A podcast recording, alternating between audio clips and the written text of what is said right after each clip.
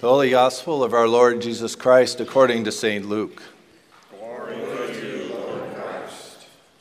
When they came to the place that is called the skull, they crucified Jesus there with the criminals, one on his right and one on his left.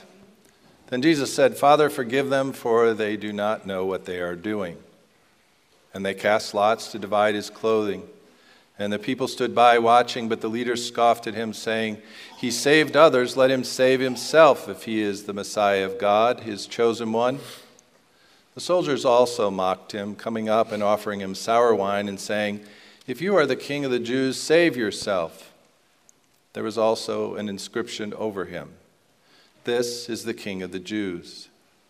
One of the criminals who were hanged there kept deriding him and saying, Are you not the Messiah? Save yourself and us. But the other rebuked him, saying, Do you not fear God, since you are under the same sentence of condemnation?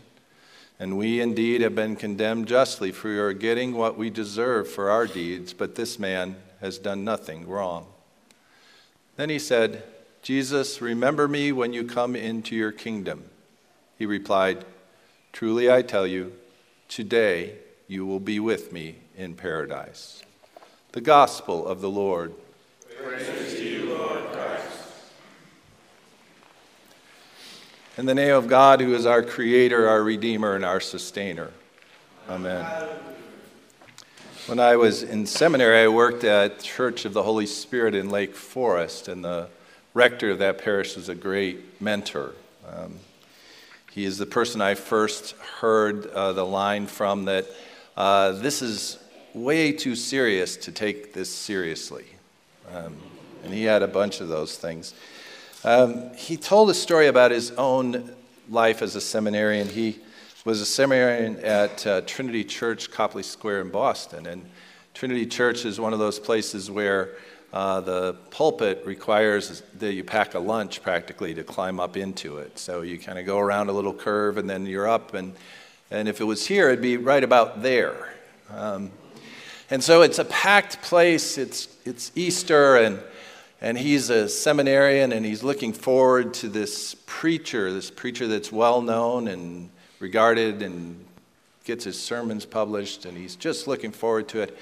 And the preacher takes the slowest walk in the world up to the pulpit. And he grabs a hold of the two sides of the pulpit and he kind of leans forward and he says in his loudest voice to everybody there, He is risen.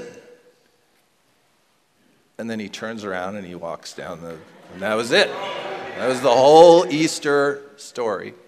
Um, and I think we're with Christ the King today, which is the crucifixion story, and it has a similar simplicity to it about its message. We can read the gospel, and hopefully you will, again and again, and maybe some of it's familiar to you.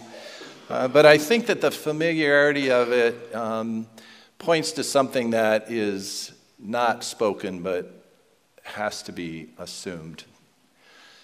There is a person at the middle of this story who is all powerful God who does not show superpowers, does not show himself to be a military might, does not suddenly avoid the painful reality of sacrificing himself because he loves us. But he stands in that moment of great sacrifice, and at least one of the people who's there on the cross with him gets it. They get that they are witnessing an amazing sacrificial love. And so I would ask you to turn to page 323. This is the beginning of the 8 o'clock service here weekly when we do Rite One. And this isn't quite as simple as He is risen, but this is what I hope you will. If you don't have prayer books, by the way, we have them in the back if you want to take some home. But I would hope that in the same way that you read the scripture and mark it and learn it and inwardly digest it, that you would take this very prayer because this is where Jesus sums it all up. And I'm sorry, page 324. It's in the more traditional language of um, Rite One, but it says, Hear what our Lord Jesus Christ saith Thou shalt love the Lord thy God with all thy heart, with all thy soul, and with all thy mind. This is the first and great commandment. And the second is like unto it.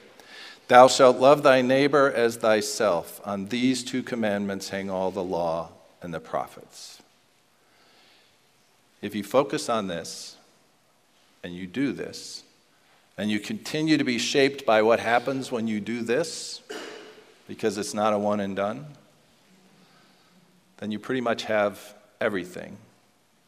And there's not a whole lot more I can tell you. Amen.